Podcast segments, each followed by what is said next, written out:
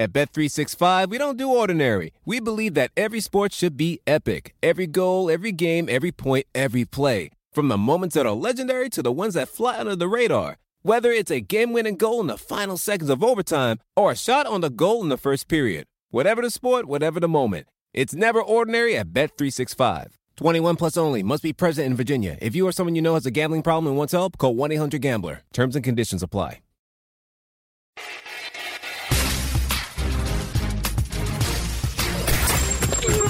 The Adam Schein Podcast.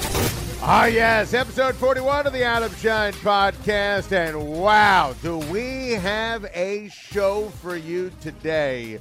The legendary Kyle Brandt from Good Morning Football, my neighbor. He is absolutely sensational on TV. He's got a podcast on The Ringer, 10 Questions with Kyle Brandt. He is a rock star. Kyle Brandt joins us as the featured guest on the Adam Schein Podcast. Buffalo Bills superstar quarterback Josh Allen. He was on Schein on Sports with me on Sirius XM on Mad Dog Sports Radio. If you missed it, A, shame on you. B, you're in luck. We're going to play it for you on the Adam Schein podcast. So we had Aaron Rodgers last week. We got Josh Allen this week.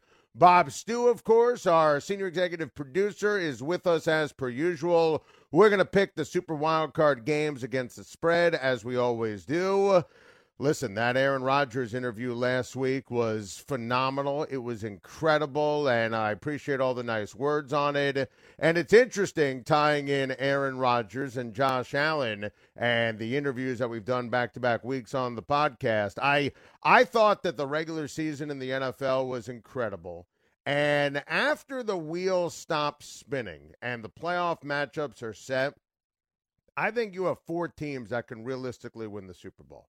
And you could debate the order, but you have Kansas City, you have Buffalo, the Green Bay Packers, and the Baltimore Ravens. I love how the Ravens have been playing down the stretch with Lamar, J.K. Dobbins. Love what I'm seeing from that defense. I know that Baltimore is obviously a wild card team, but that's my mindset here. If you wanted me to add a fifth, I would include Tampa Bay.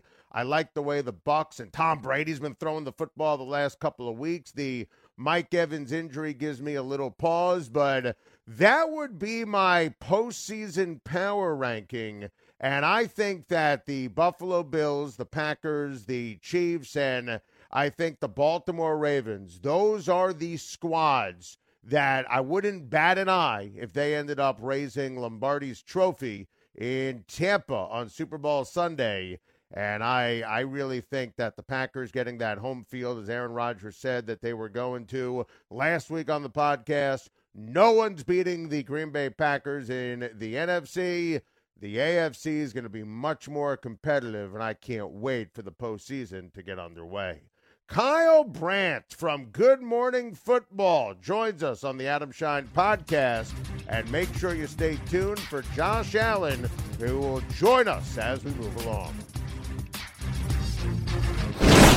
Hey everyone, this is former NFL linebacker and current SiriusXM NFL radio host Kirk Morrison, and I'm here to tell you about my new podcast, Total Coverage. Each week, I'll be joined by some of the greatest minds in the game as we explore the hows and the whys behind the week's biggest results. Whether we're breaking down player techniques, game plans, or coaching philosophies, we'll explain the details that define our favorite performances. New episodes will be available every Tuesday on the SiriusXM app, Pandora, and Apple Podcasts.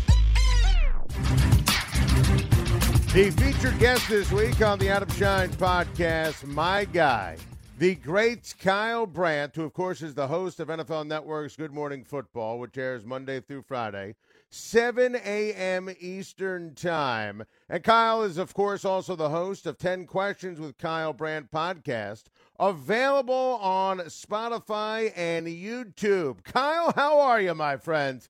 All right, my friend. Two things. One, I was going to be crestfallen if you did not introduce me as the great Kyle Brandt, which you did, one for one. And I will be just as crestfallen if when this conversation is put out on social media, you do not use the line, you wanted him, you got him, the great Kyle Brandt. That's what I demand from you. That, uh, listen, you asked for it, you got it, right? Yeah. I mean, that's that's the way it works. The people demand it. We we have to make sure that at the end of the day, we give them what they want. Uh, Kyle, we're, we're 30 seconds in, and you already have me laughing. That, I love it. I, I every time I see that you tweet that, I'm I want to listen immediately because it's it's it doesn't matter who the guest is. You find yourself wanting it. It could be Tom Brady, or it could be you wanted him, you got him. CBS Sports Will Brinson is joining, and it's like, yeah, I did want Brinson. I love the way you phrased that, and I want part of it. That's right. Uh, you will absolutely be part of that, as you always Good. are, my friend. You know, there, there's so much I want to talk to you about, Okay. and so many things I want to do in terms of this conversation. I want to start with a little football because, you know, you were always appointment television in my house. You know how much I love Good Morning Football and love what you do. And I always watch. I wanted to watch you on Monday morning after that debacle on Sunday night. What was your reaction? What was going on in your mind as you witnessed Nate Sudfeld come into that game? This was such a big deal in what we do. This, this was catnip for for talk sports, talk sports, radio, TV, everything. And in such, it's come in phases. You get emotional phases when you see something like that, um, waves, if you will. At first, it was it was confusion, and then it was anger, and then it became acceptance about "Eh, this is ridiculous. Doug, what are you doing? Why would you do that? And I got to tell you what changed me. What changed me and kind of flipped me on this thing was when I saw the Joe Judge monologue. And I will call it a monologue because A, it was just him speaking for a long time, and B, I think there was a performance aspect to it. And when he came out and said, You will never see me do that and dishonor the game and all of that, I'm sitting there at the table on Good Morning Football, and Peter Schrager, who's this New Jersey native and has a little bit of love for the Giants, started getting on his high horse too about, you know, you disrespected the Shield, and I'm with Judge. And I said, you know what, Peter? I bet Doug Pederson's reaction to that is, hey, Joe, what have you ever done in this league? When you win a Super Bowl, why don't you tell me how to run my team? Until then, I'm going to do whatever the hell I want. You can kiss my butt, and we'll see you next week. I mean, it's like I got pissed at Joe Judge for being pissed at Doug Pederson. That's how emotional this thing has gotten. I, it, Ron, then Ron Rivera had his monologue, and he was pissed about it. I think the only person who hasn't weighed in is Mike McCarthy, who somehow has nothing to do with it, but he'll have his take too. Listen, I love the way you framed that too, because I, I said what Joe Judge did was kind of sports radio esque, and you say monologue. That that's what it was. I mean, there was thought that was put into it, and he just it's like he was delivering an opening to a show. Mm-hmm. Listen, I don't give a damn about Joe Judge or the Giants or their fans. I just had a problem with it, Kyle, from the perspective of the Eagles. Where if I'm the Philadelphia Eagles in a year where it was a total disaster, mm-hmm. I mean, is Jalen Hurts the quarterback? There's an I don't know quotient to that. And I thought it would have benefited the Eagles. I mean, shame on me for thinking this. If Jalen Hurts could find a way to beat Chase Young in Washington mm-hmm. and help convince people he's the guy. I know, and and so this, what what do you read into that then? Do you because my thought was, all right, it's almost like they don't want Jalen to do that, and are they still protecting Carson? Are they st- because Jalen Hurts going and beating Washington and running for his third touchdown that night and throwing for one and being the spoiler and we end the season. Okay, Jalen Hurts is the guy. You couldn't responsibly start Carson Wentz week one next year, and it's almost like the deep conspiracy theory is they benched Hurts having nothing to do with Sudfeld or even Hurts having to do with Wentz. And as you've seen since then, Adam, uh, everyone in the front office, from Roseman, everyone said we have no plans uh, to move Carson Wentz. Howie Roseman said Carson Wentz is like uh, when you look down, he's like a finger on one of your hands. It's like part of your body, and you can't possibly imagine it not being there. Now that was just weird. But even weirder is that maybe they're like, well, we still want Wentz. We can't let Jalen be the superstar here. You know, it's interesting you reference Wentz because I know how much you love Wentz, and I love Wentz, and I thought Wentz was going to have a monster season. Yes. And and I was wrong, and the Eagles were wrong, and it didn't happen. You know, with that said, you know, I'm not one of those, you know, guys on radio, TV, or podcast where it's going to be like my way or the highway. I thought mm-hmm. Doug should have benched him way before he actually did. It was pretty crystal clear to me the Wentz wagon was broken. How surprised were you by Carson Wentz's struggles? And Kyle, How do you think this is going to play out this offseason? Very surprised.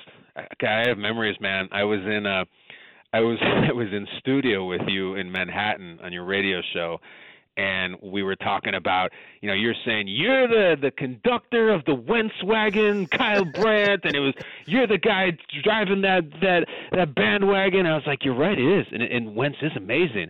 And here's what I'm surprised by: we've seen him uh, play through injuries. We've seen him play as a rookie. We've seen him play after he was a backup in the Super Bowl because he was hurt. Just all these difficult things, and yet this year when it was him. And this again, last year we saw him get to the playoffs with nobody around him. Carry that year, team, yeah, yeah, carrying it. Like it was. So this was the year. This was the year Wentz was just he's all set up. There's Nick Foles is long gone. You're you're not playing with just your your fifth string receivers and it was like uh, it was like few things I'd ever seen because I didn't recognize him. It wasn't that he was just missing a few throws. It, it was his whole body was different. His whole demeanor was different, and I it was I think it was something between the ears. Like it was almost in that crazy yip territory, like like the the Knoblauchian territory yeah. of like I'm not sure he could throw a simple pass. At one point, I think it was about three quarters of the way through the season. And, and listen, I don't do this gratuitously. I do this because I really believe it. I think he was the worst starting quarterback in the league. Like they, yeah. they didn't have any chance. I mean, out of 32 quarterbacks, and that included Nick Foles, who was playing at the time, who might have been 31, ironically. It just it fell apart completely, and you start to hear things about his relationship with Pederson, and they just don't have. I don't know. I know that that locker room is really, really unique with what they've been through. Uh, there's a lot of them who are connected through deep friendship, a lot of them who are Christian, who have a really strong brotherhood, and they stick together. I think it is a unique locker room, and to watch him fall apart like he did, it was really strange. Do you think there's a team, Indianapolis, with Frank Reich, New England, because it's New England? Uh, Denver. Is mm-hmm. there a team out there that would trade for Carson Wentz? Should trade for Carson Wentz? It doesn't seem like a great move right now, man. Just because it's it, his contract is so big, and it's like, are we definitely getting a great player? Of course, I would love to do. I don't care about the contract. I'll pay the money if he's going to be great. But man, if you trade for him and he looks anything like this year, it, it's almost like a, a player in his free agency year who was just terrible and no one wants him. This almost feels like the trade equivalent of that. I'll put it this way: you know, I, I'm I don't call myself a fan because I don't care if they lose, but I am a Bears enthusiast. I'm I'm from the Chicago suburbs. I grew up as a Bears fan. You know that. And if someone were to say to me, "All right," the the Bears are going to lose by 40 this weekend to the Saints, and Trubisky's going to be done. They're going to cut him loose. You want a piece of Wentz? And I'm like, I'm not jumping at it. I'm not because I remember a year ago they were asking all the same questions about the Bears. Do you want Andy Dalton? Do you want Cam Newton? Do you want Jameis Winston? And it was no for all of them. So especially with how much he's going to cost, listen, he'll find work. But I'm I'm not doing backflips to have him as my starting quarterback next year. I was too rattled by this year. I can't count on him. Yeah, no, I, I get it completely. And and listen, it's crazy to think. I mean, he was carrying one year ago at this time, literally 365 days ago, a bunch of no names. I mean, Boston Scott sounds like a fictional midfielder from Johns Hopkins lacrosse. I mean, you know, I never even heard of this guy before last year, and now you know he feels Carson Wentz feels broken. I I I, I am with you. I'd be scared. And Adam, can I, I? I love to do this can I commandeer this conversation for a second to pose Please. you a question? Please. I, I love how uh, how excited you get about things, especially things that you are into and positive about. Yep. How high on life are you right now about the 2020 Buffalo Bills? Oh my God! just I tell me. Let me in. On a scale of one to ten, it's probably a 183. A 183. I mean, listen, they lead the league in fun. It, I love this team. I mean, Kyle, to me, the Chiefs are still the team to beat right? I mean, you know, Mahomes is great and, and, Andy Reid. There's something a little different about this team. You know, they've been in a lot of close games. I think Green Bay can win a Super Bowl. I think mm-hmm. Baltimore can make a run. But there's something about these Bills. And you know what I love? I love I love the building of it. I love Brandon Beane. I love Sean mm-hmm. McDermott. I love that they they found their guy in Josh Allen. I love that they coached him up with Brian Daboll. They surrounded him with the right talent, with Beasley, with Brown, and then the mm-hmm. Diggs deal. I mean, that's how you build a winner. And if there's a fan base that deserves this, It's Bills Mafia, Kyle. I know, I know, and it's. I think you hit the nail on the head there. It's the first thing you said. How do you not love this team? And we are in uh, the most uh, cynical time in human history where everything sucks and I hate this and I hate that. How do you not love the Bills? The yeah. unbelievably likable team. It's the rare thing where I don't see what anybody's criticism. How do you sit there and be like, nah, I'm not a fan of them? Like I look at celebrities, I look at actors, singers. There's so few who have this 100% approval rating, and I'll call out one. I don't think there's anyone in the world who does not like Julia Louis Dreyfus. Like she, who doesn't like Elaine, Veep, Julia? She's like 100%. The Bills have a JLD type quality where it's like point to McDermott, uh, uh, uh, rock solid. Stefon Diggs, all he's done is show up, shut up, and be the best receiver in the league. Josh Allen, big, cool, fun, good attitude. The defense, it's, it's just, it's all likable. And you could look at all these other teams. Maybe Rodgers is too much for you. Maybe you think he's smug. Maybe you think you got uh, baggage with Andy Reid and you don't like the Chiefs. You can poke holes in everything. The Bills are the most likable team I've seen in years, and I got to tell you, I, I think they're going to put a sh- put on a show in the playoffs. I can't wait for it. I mean, I, I don't need you know Pro Football Focus or Next Gen Stats mm-hmm. to say that they lead the league in fun. I mean, you know, I'm I'm obsessed with the with the Buffalo Bills. Kyle, do you think they can go to the Super Bowl and win it this year? If you would have asked me a couple of weeks ago, week 14, week 15, maybe even 16 I just I still would have said that all roads lead to Patrick Mahomes. I'm changing my tune. I I do think they can, and I'll tell you why. They have not had a game in over a month, as we're talking right now, in which they have not won by four touchdowns. Um, I'm really big right now in, in in week 17 when everyone's trying to punch wild card tickets and win divisions. Everyone's obsessed with the standings. Everyone's obsessed with the records because it's math. I try to look at never mind the standings, never mind the right who is playing really well right now. Like who is on fire. Those are the teams that I don't want to play. So I don't want to play Baltimore this weekend. I don't I care what happened in September, October. Yep. I don't want to play them. I obviously don't want to play Green Bay, and I don't want to play Buffalo. So you think, well, Mahomes, they're not Mahomes. Exactly what is it if you just line up the teams next to each other where you're saying, wow, the Chiefs just blow away the Bills? because Allen is playing as well as Mahomes, Diggs is playing as well as as Tyreek, and you look at Kelce. Okay, Kelce's unbelievable. They don't have a Kelce. Well, I think their defense is better than Kansas City's, yep. and so it's like Sean McDermott has also been to a Super Bowl. It's like he, they, they all line up. So I think we are past this point now of saying, oh, it's it's blasphemy to even compare anybody to the Chiefs. It's not.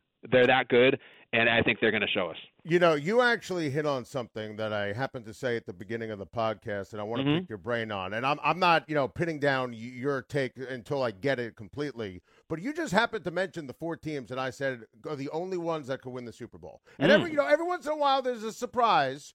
Chiefs debate the order: Chiefs, Bills, the Green Bay Packers, and the Baltimore Ravens. I think those are clearly the teams heading into the postseason. All right, here's my exception. There is a team you did not mention that blew the doors off of one of the teams you did, and that would be the team in Tampa, Florida. Yeah. Tampa Bay destroyed Green Bay. Aaron Rodgers threw a pick six, which he doesn't do.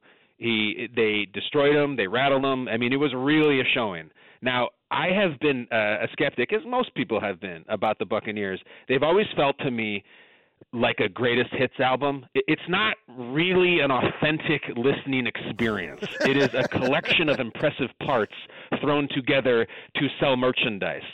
It, it's not authentic, and they've always felt like an all-star team or something.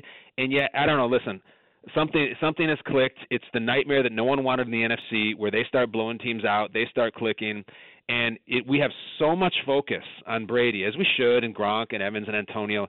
The defense cracks skulls. They really do. And it, we're talking about the number one run defense, studs in the middle, studs on the line. Like I think that they're built. I really do. And I, I've I've almost been loath to accept them, Adam, because it's just it's it's the shiny object. It's the low hanging fruit. It's it's Uncle Bruce and it's Tom and everything but even in spite of myself, I still think they got the firepower, and I think they finally started to put it together and sound like a real album. And by the way, week 16, week 17, I don't care who they played. You can right. tell Tom's throwing it better. Love what you said about the defense. The chemistry's there. They'd be team five on my list. And they do have that win against the Green Bay Packers. Mm-hmm. Kyle, I don't see anyone beating the Packers at Lambeau. And look, I I, know. I destroyed the Packers in the offseason, destroyed Brian Gutekunst for the draft. Aaron broke his silence on, on your podcast on The Ringer. It was unbelievable. I interviewed him last week for the Adam yeah. Schein podcast. I mean, he's my favorite person in sports to talk to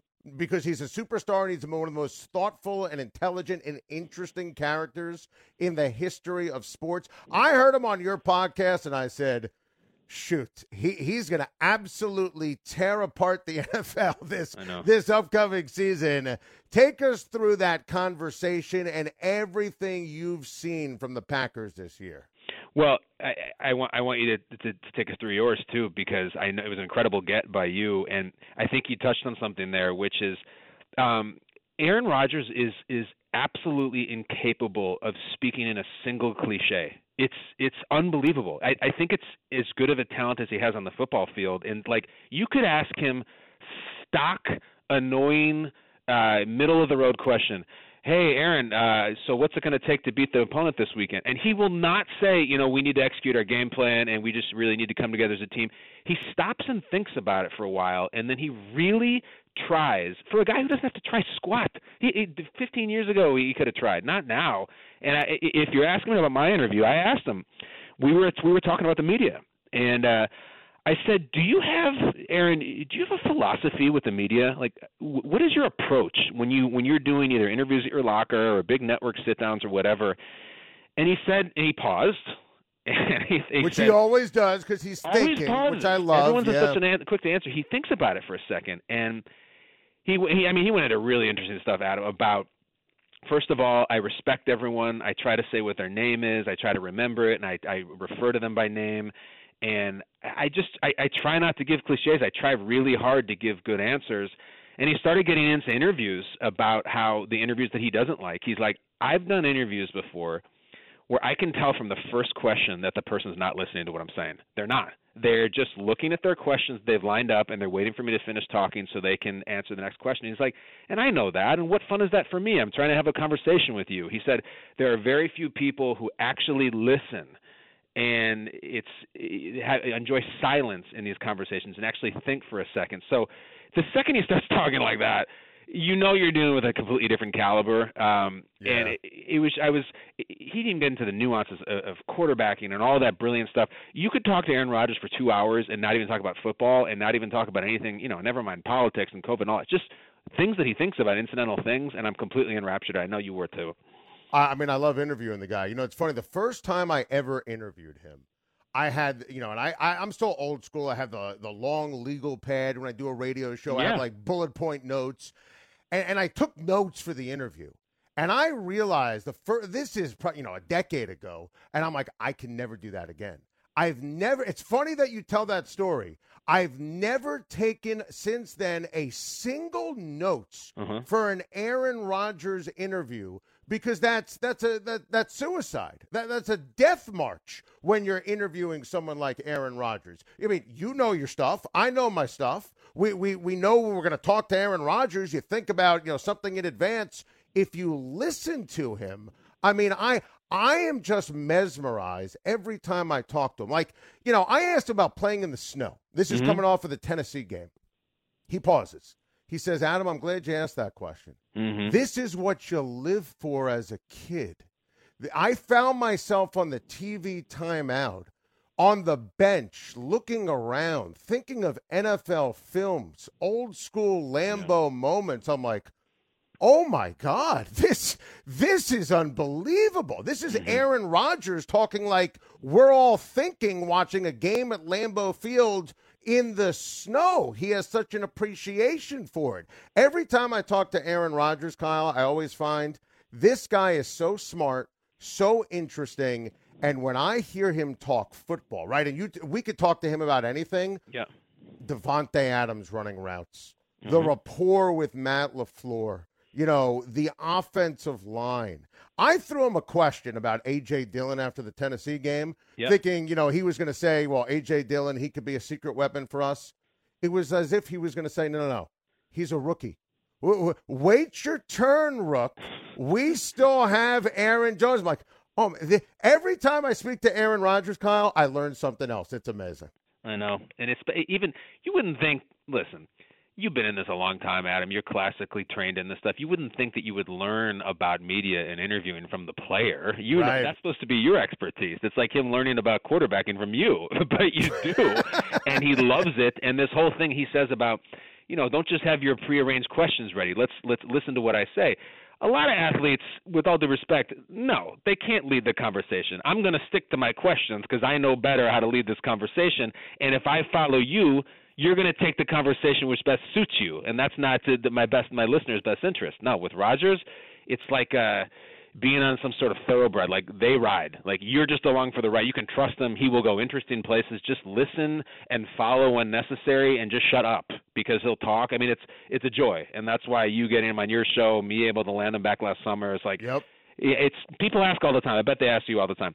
Oh, Adam, who who do you think is the best interview in sports? Who do you think is the guy that you yep. could have? You know, I remember for years that the answer would be Charles Barkley because he was so funny and just so blunt and like.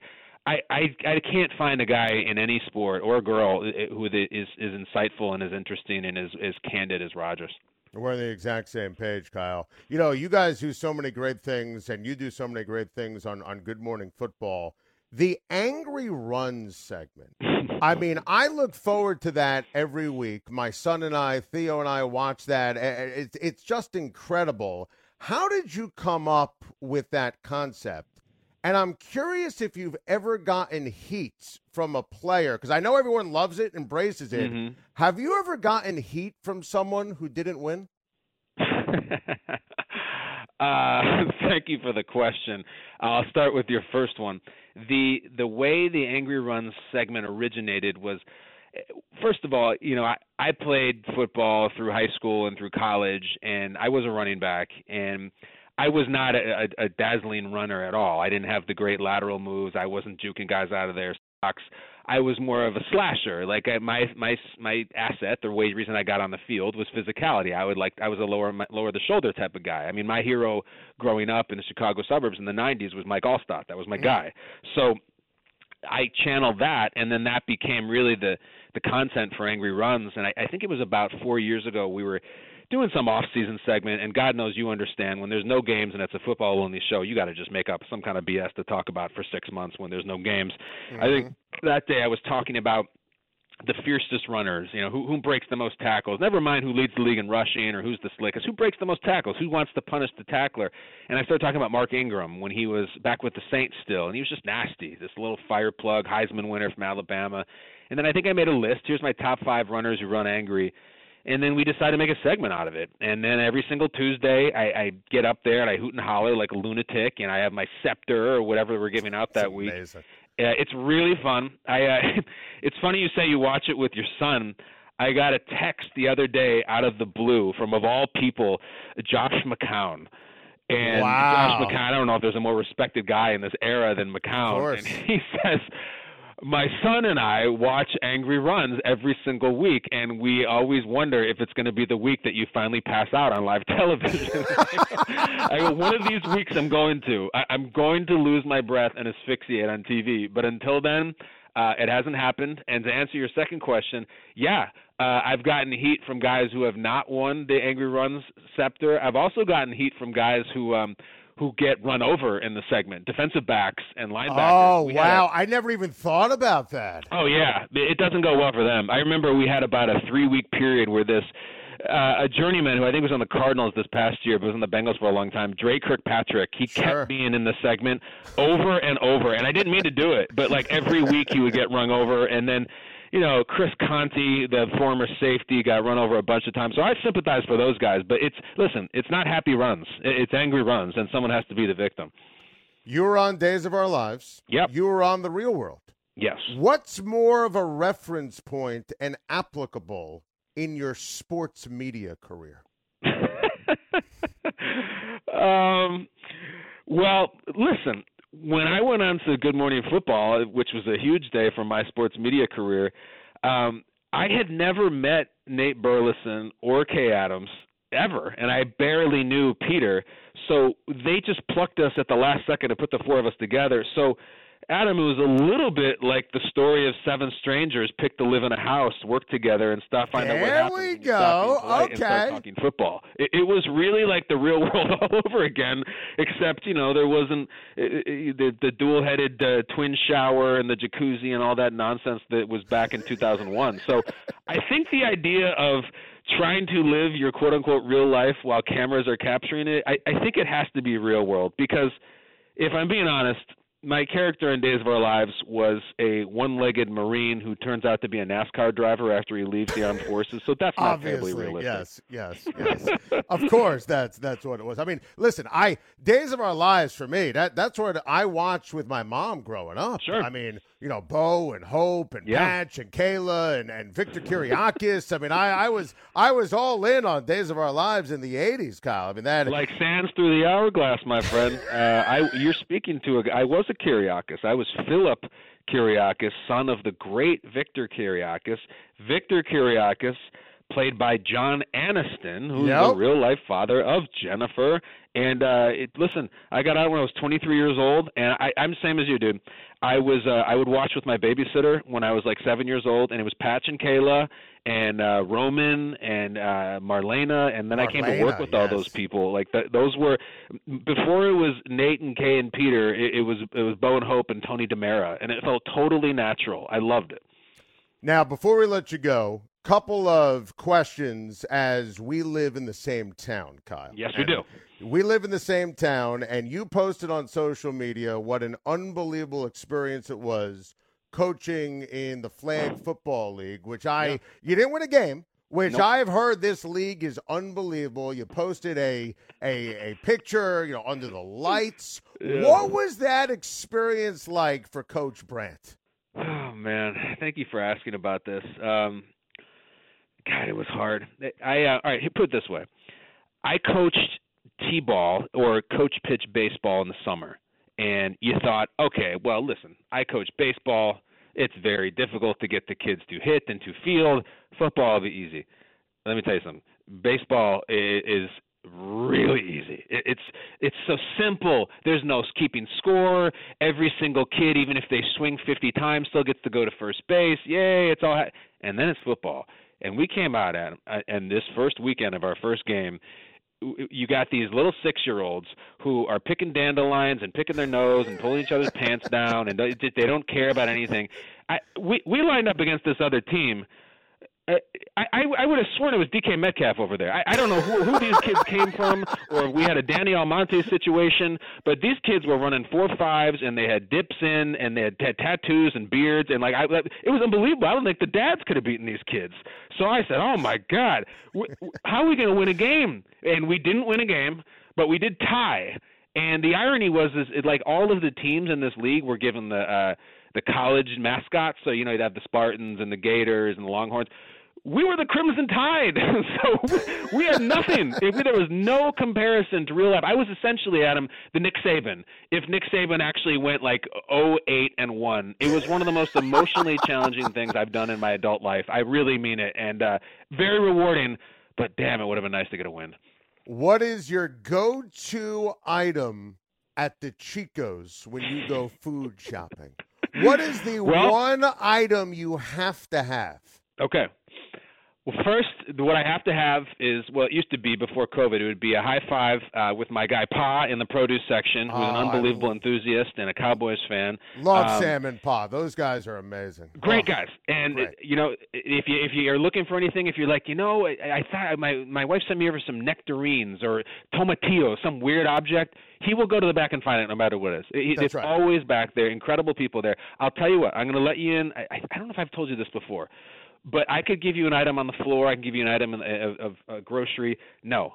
I like what is basically the de facto Westchester County speakeasy, which is the beer bar catwalk above DeCicco's, the second floor. And I'll tell you why. This is the greatest insight ever. And for anybody listening who knows what we're talking about, sure, you can go get a pint. You can get an IPA if that's your thing, whatever.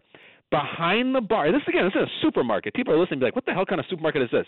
Behind the bar in the supermarket, they have a Sega Genesis the old kind that we grew up with, with loaded with all 500 games and Streets of Rage and Golden Axe and Sonic and all that stuff, and Is they will let true? you play it as you enjoy your beer and your seven-year-old sits next to you, even eating yogurt pretzels. That is my hangout at the Chico's: beer, Golden Axe with the son eating yogurt pretzels. Now that's grocery shopping, Adam. I had no idea that that oh my gosh, existed. it's the I- best. now there's no password, but if you tell them I sent you, you will get hooked up. Go upstairs, play the Genesis. Nice little Saturday. You asked for it. You got it. From the NFL Network, from the Ringer, the Kyle Brandt podcast, 10 Questions with Kyle Brandt, which is unbelievable. Available on Spotify and YouTube. The great Kyle Brandt. Your home for all things combat sports is SiriusXM Fight Nation Channel 156. Start your day with Hall of Fame Pro Wrestling Talk on Busted Open. All you need is a moment to get somebody over. Then the Ak and Barak Show keeps you updated on all things boxing. Let's not say that Canelo hasn't fought anybody or fighting guys on the way out. And Jimmy Smith has you covered for mixed martial arts. Do you want to look behind the curtain and see what these guys have to deal with for the amount of money they're making. The fight game broken down like nowhere else. Only on SiriusXM Fight Nation Channel 156. Joining us right now, live on the line, the outstanding quarterback of the Buffalo Bills, Josh Allen. Nice enough to give us a few minutes live on the line. Josh, welcome back to the show, my friend. How are you? I'm doing good. Doing good. Thanks for having me on. How are you doing? I'm doing great, Josh. It's great to have you back on the show, and I want to hit you with this. First player in league history with 4,500 passing yards, 35 plus passing touchdowns, five or more rushing touchdowns in a single season. What goes through your mind when you hear those nuggets of domination? Uh, I'm thankful. I'm blessed. I think those are the, the two words that pop up in my mind. And just knowing, you know, what we've been through the last couple of years here in Buffalo and uh, the guys that our front office has brought in that just consistently do their job, get open, catch the ball. Um, you know, it's not just me out there. It takes the five guys up front blocking. It takes the other guys catching the ball. The running backs getting the run game going, opening up everything else. So, um, again, I'm, I'm thankful for uh, Daboll and Dorsey and the guys that have gotten the quarterback room for helping me out. Um, ultimately, it's a it's a team game, and sitting at 13 and three going into the playoffs feels good, but we got we got more work to do. Highest percentage of offensive touchdowns for any player in the NFL, accounting for 82 of the Buffalo Bills touchdowns. I voted for you. I'm not just a host with unbelievable hair, I'm also a voter. I voted for you for Offensive Player of the Year. What would it mean to win either Offensive Player of the Year or NFL MVP?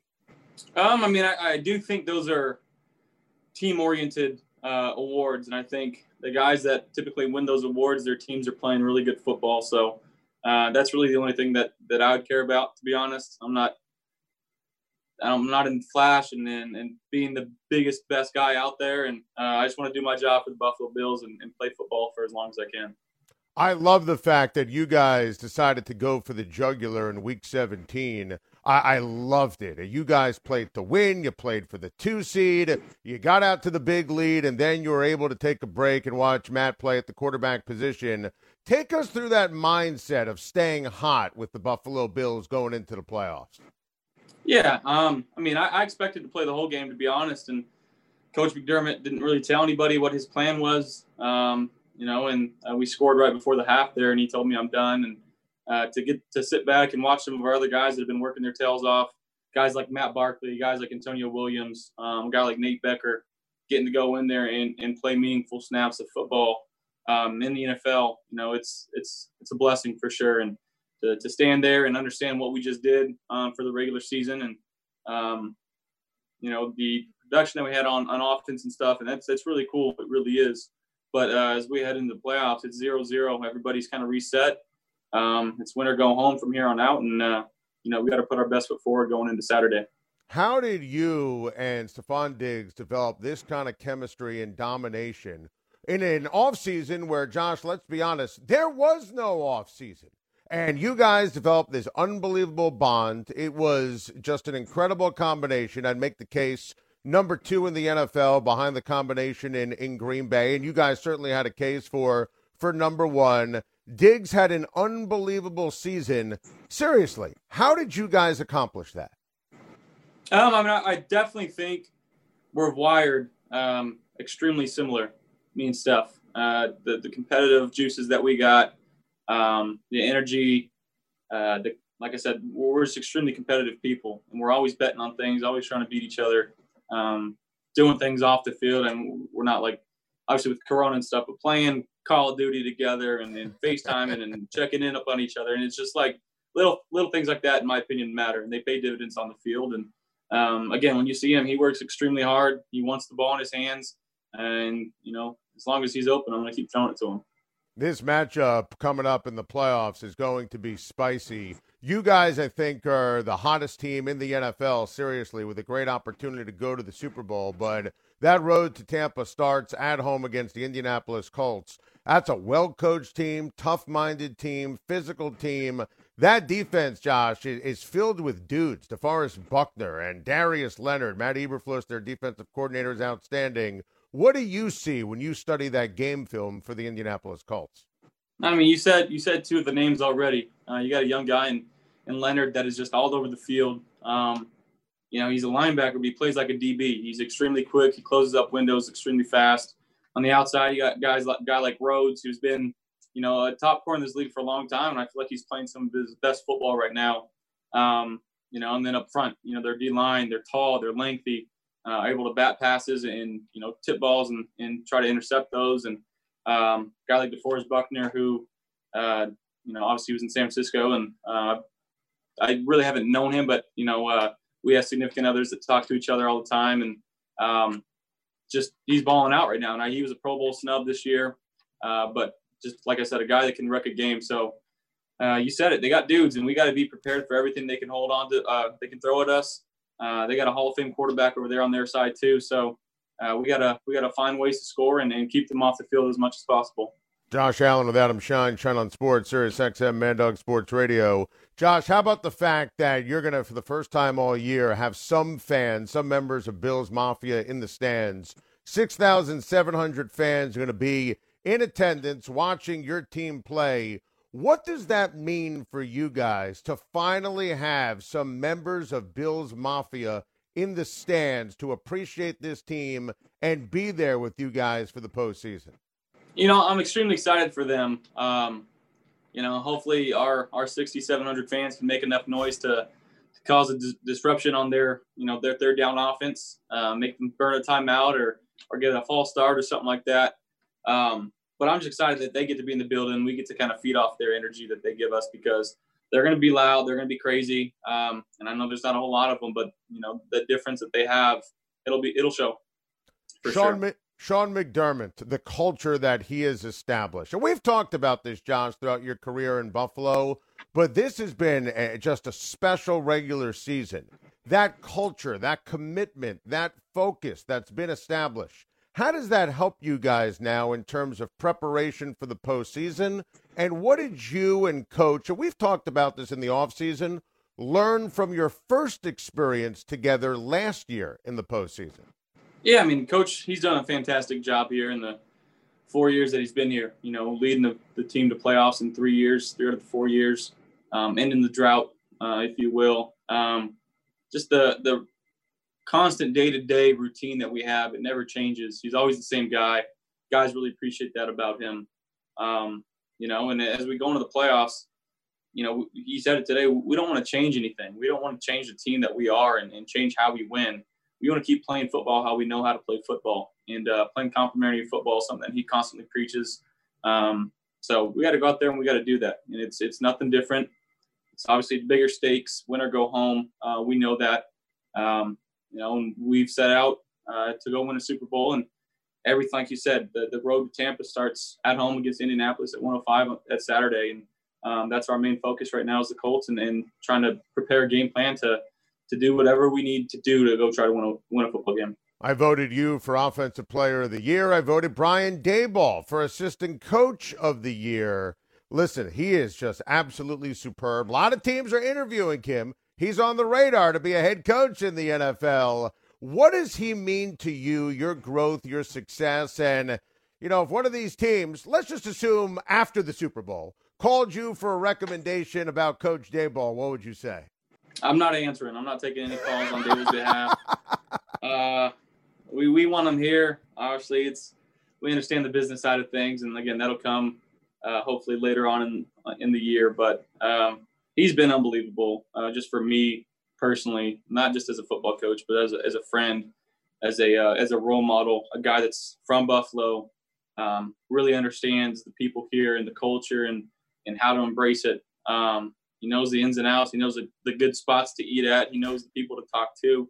Uh, he's just one of those old fashioned dudes. Uh, and you can tell he's a Buffalo guy and uh, he loves it here. And uh, again, whatever happens, happens. I'm extremely thankful. I've been blessed to be with him for the last three years. Um, he's he's one of the great ones, and you know, in my opinion, he deserves that assistant coach of the year award and uh, everything that's going to be coming to him. But um, you know, like he said, we, we got a job to finish first here, and uh, he's the type of guy that that won't think about that until the season's done, and hopefully, again, like you said, that's later on. In terms of hitting home runs, what does it mean to have John Brown back for your offense come playoff time? Yeah, I mean, just a savvy, smart route runner, does his job. He's extremely quick. He can blow the top off a of defense. Um, he's one of those guys too that's just sneaky, unguardable, and uh, I don't really know how he does it. You know, he's not the biggest, he's not the fastest, but he, he can run by you. He can go get some balls and um, that you that you don't think he can go get. And he's just one of those guys you love playing with. He's such an even killed guy. Doesn't complain.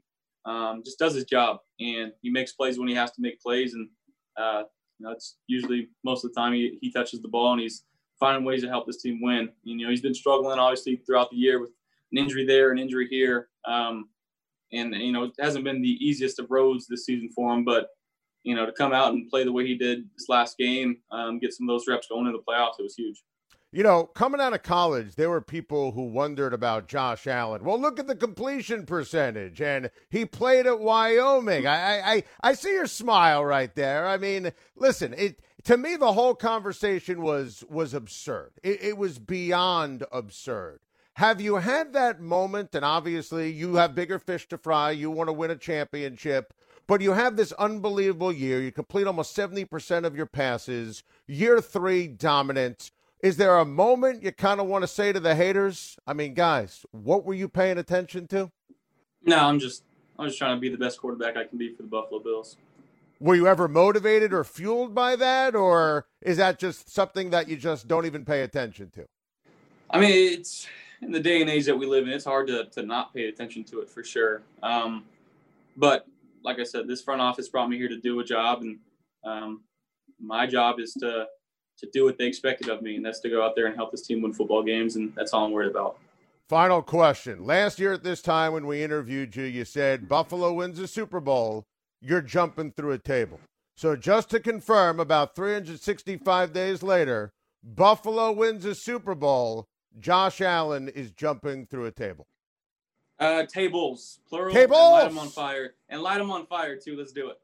All right. Now, I said if you guys win a home playoff game, I'm jumping through a table. Last year, I said you make the playoffs, jump, I'm jumping through a table. I got some heat because it was really a cardboard box. So this year, should I should I make it an actual table? Is that how I raise my game? What what advice would you give me? Do I have to light the thing on fire? What do I need to do here? Light lighting on fire, I think, is a little advanced, but I think you got to start off with uh, you know one of those tables you get at Target or Walmart, and um, you know, the smaller ones where you jump right in the middle and they're designed to break, but you, you got to put some pressure into it and you got to jump from a little little higher up than you think.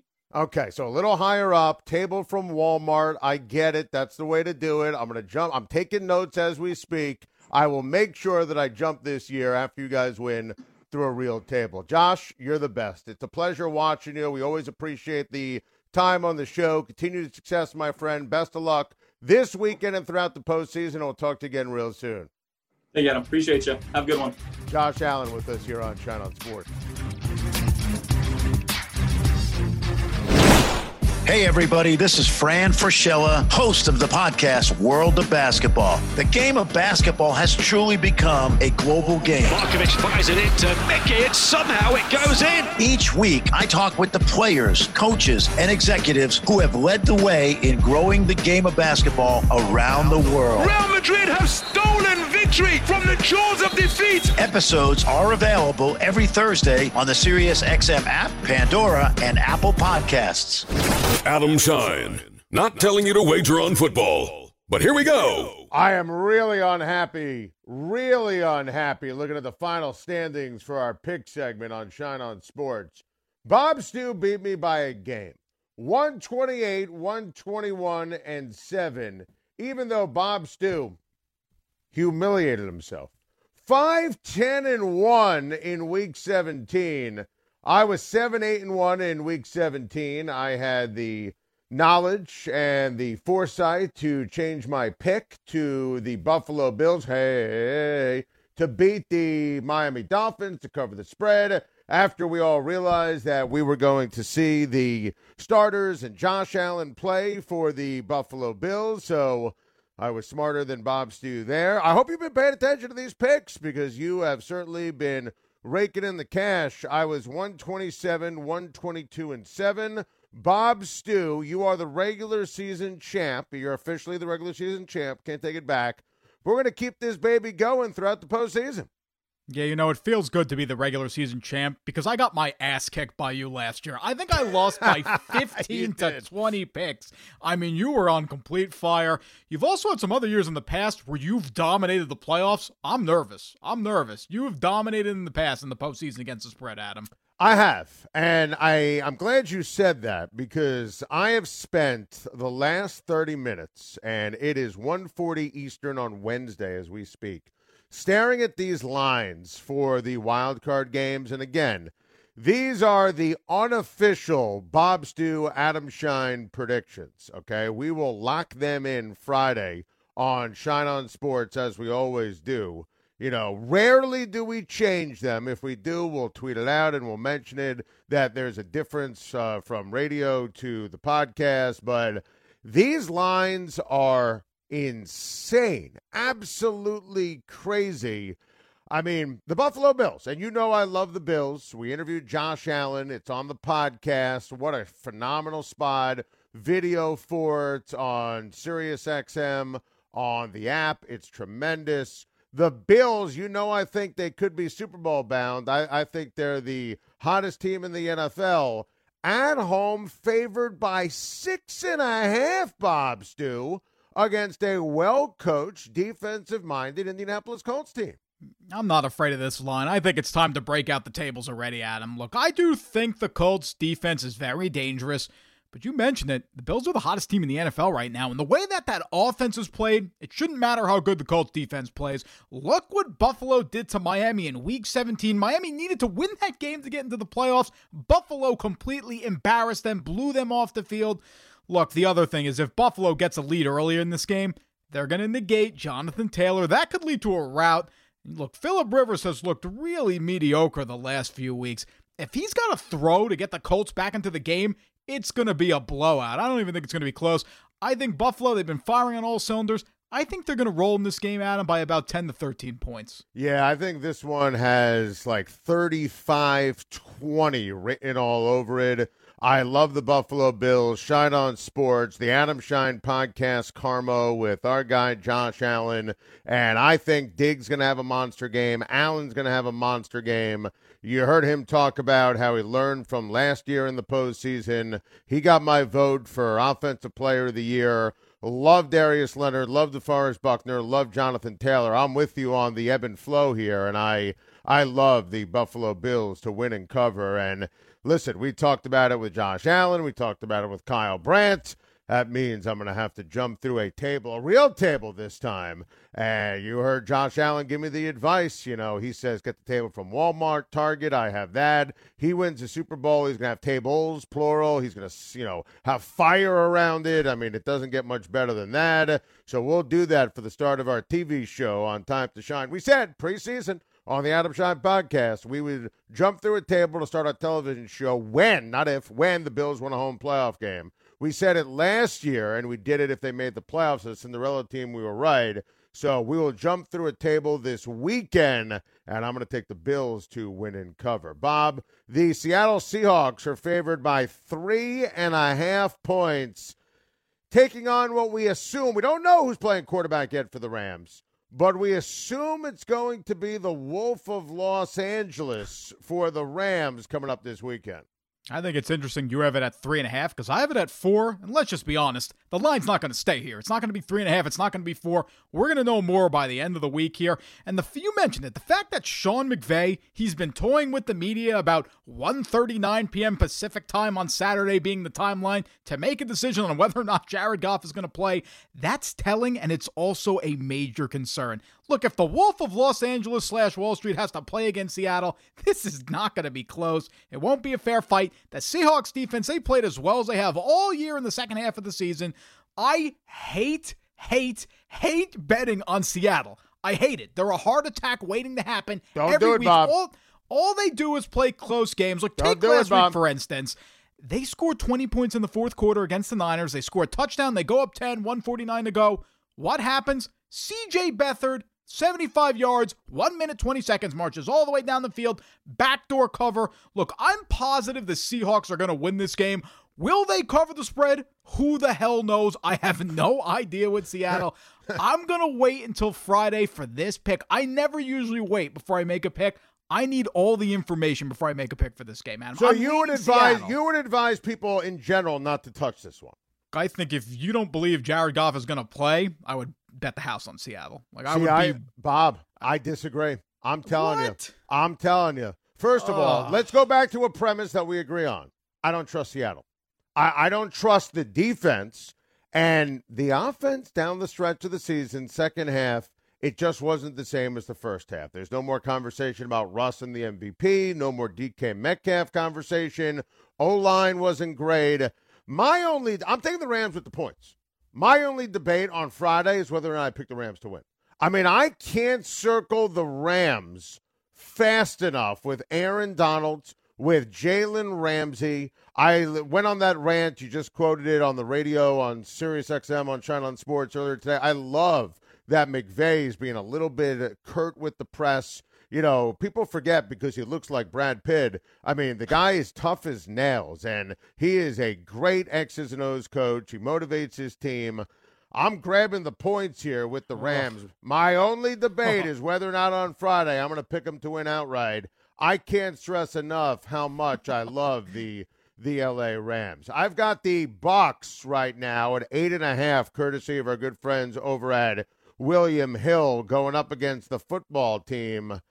I I love Chase Young, Bob. You know that I do. I, I said preseason rookie of the year. He's going to be the rookie of the year. I, I, I can't imagine this offense is going to keep it close. I, I can't stress enough how much I love Tom Brady, this defense, and the Buccaneers to win and cover. I couldn't agree with you more. I mean, if you had to make a list of all the underdogs and pick one team that has the least chance to upset a favorite, I would pick the football team. I mean, forget the fact what their record was or they backed into the playoffs with the situation with the Eagles. Their offense to me is the worst in the NFL. It's worse than the Jets offense. And look, Todd Bowles, admittedly, he's not the best against high powered offenses in huge spots, but he feasts on bad defenses like Washington's. Alex Smith is not fully healthy. Look, they struggled against the Eagles. They didn't even have Fletcher Cox last week in Philly. And you said it. You mentioned Chase Young. We're going to hear about that all week. Chase Young, Tom Brady, Tom Brady, Chase Young. Great. I don't really care. The game's going to be won by the Bucs defense versus Alex Smith.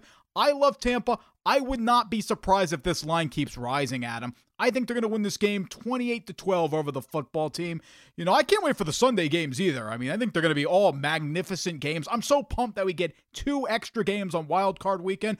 I can't wait for this Ravens and Titans game. I mean, it's the rematch of last year in the playoffs. The Ravens, Adam, currently our guys over at William Hill, they got them favored by three points. How do you feel about this game? I love the Ravens, Bob. They're on my list of four teams, as we said at the start of the podcast, that I think can win the Super Bowl. And listen, it's no disrespect to Tennessee. I love Derrick Henry. Ryan Tannehill's been great the last two years. Love A.J. Brown. Love Mike Vrabel. I just think Baltimore's offense is rocking and rolling. Love J.K. Dobbins. Love Lamar Jackson. So well coached under John Harbaugh. Love both their coordinators.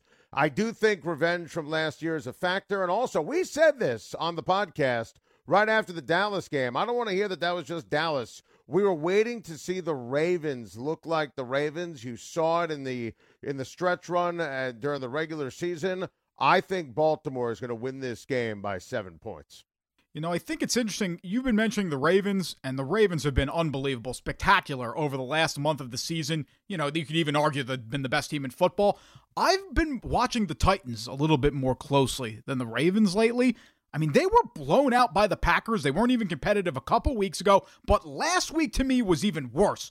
They got carved up by the Texans and Deshaun Watson, a team that was dead. Remember, the Texans just lost to Brandon Allen and the Bengals the week before. The same Brandon Allen that couldn't even put together 50 passing yards against the very same Ravens the week after.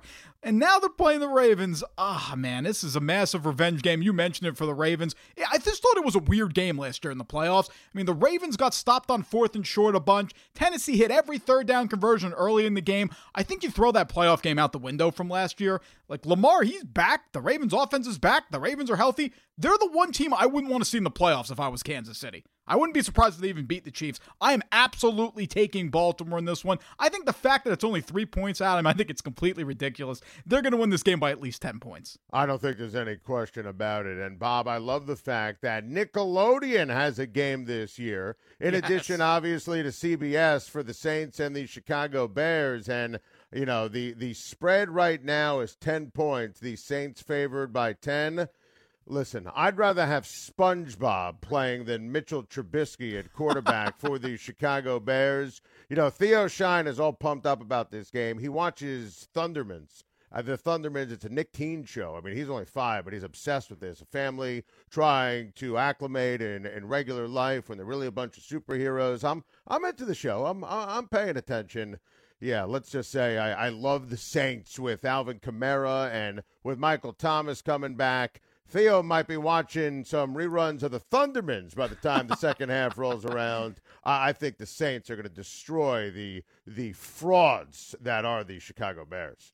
Yeah, you and I definitely disagree here. 10 points in a playoff game feels like a lot, Adam. And if you remember, these teams just played each other a couple months ago.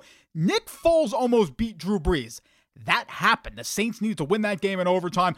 I thought the Bears played pretty well against the Packers despite what that final score read. They just missed so many opportunities in that game. Multiple dropped interceptions. They went one for five in the red zone.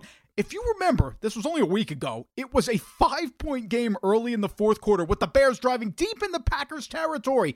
If Chicago can just capitalize on a couple more chances, I think they're going to be in the game. But Mitch they can't not- capitalize. That's that's the problem. I mean, and I know Mitch has played well down the stretch of the season, but I mean, am I allowed to mention the Detroit game when they were up by by two scores and he, he just kissed that one away? I mean, we're still talking Nagy, we're still talking Trubisky.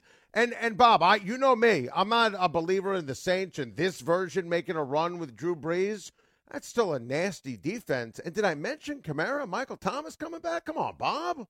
Well, they're not 100%, though. I mean, Michael Thomas not going to be 100%. But the other thing with Mitch is he's not going to throw five interceptions like PJ Walker and Teddy Bridgewater. He's a conservative quarterback. The other thing is, sure, the Lions game is a great point. He made a huge mistake at the end of the game. They scored 30 points and were in the game. I don't need the Bears to win. I just need them to be around. I need them to stick around and keep it kind of close. I think that's going to happen. Chicago's been pretty good at sticking around in games they don't deserve to be in this year. The defense always gives them a chance. It's 10 points. I like Chicago getting the 10 in this one, Adam. They're going to be in this game. Only the Browns, Bob. I, I mean, we they've been waiting the Browns fans since 2002 to make the postseason. Kevin Stefanski has has COVID. He's an unbelievable head coach, first year head coach, phenomenal play caller, and you know that was one thing, right? Then you realize after the news broke that Joel Bitonio, their outstanding guard, who I voted for first team All Pro, he has COVID as well. He's going to miss the game. He was literally going to go head to head with Cam Hayward, who was outstanding. Bob, my only debate is whether or not I'm still going to pick Cleveland to win. I am huh. definitely picking Cleveland with the points as we sit here right now, and the line has jumped from three and a half opening line, Pittsburgh fair by three and a half to now six. And I get it. You don't have the head coach. You don't have the voice in Baker's ear. You don't have one of Baker's protectors on the offensive line. I can appreciate where Vegas is coming from. I just go back to something I was light years ahead of the curve on.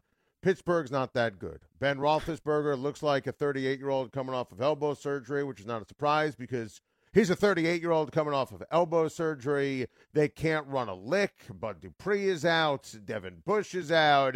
My only debate is whether or not I'm going to pick Cleveland to win outright, but I will definitely take Cleveland with the points. I mean, Pittsburgh's not a great team. You're right about that, but Cleveland is worse than Pittsburgh. Look, you know I never believed in Cleveland this year. The team is fatally flawed. The offense is very simple to stop. If you stop the run, you'll win the game. I know you mentioned it. Steelers are banged up on defense. No Bud Dupree, no Devin Bush. They've been without those guys for a couple weeks. Remember, TJ Watt and Cam Hayward, they both didn't play last week. That's a big deal. They got a week off. Cleveland needed every last second to beat Mason freaking Rudolph and the same Steelers. They had trouble at home with fans moving the ball against Pittsburgh. To me, that is a massive problem. And you hit the nail on the head. Joe Bitonio out due to COVID. Uh. That is a major loss. He is a great player. He's great in the running game. I just think that Brown Super Bowl was last week, Adam. Look, I know they're playing Pittsburgh. I think I just think they're happy to be in the playoffs. Like I know it's a divisional matchup. They're just happy to be there. They're not in Pittsburgh's class. I don't like that the line is raised to six. That does give me pause. Six. I think it's even going to go higher. I think it could go as high as seven, to be honest. But I'm still going to lay the lumber right now. I'm going to take the Steelers to win this game by a touchdown. I'll tell you what you're going to be doing with that lumber by the time late Sunday night rolls around. We'll put a nice, big, fat, happy red bow in this outstanding edition of the Adam Schein podcast right after this.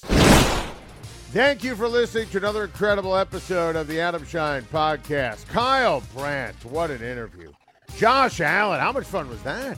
That was incredible. Bob Stew, sensational. Thanks to our listeners on SiriusXM On Demand, listeners on Pandora. Thanks to our listeners on Apple and with Stitcher.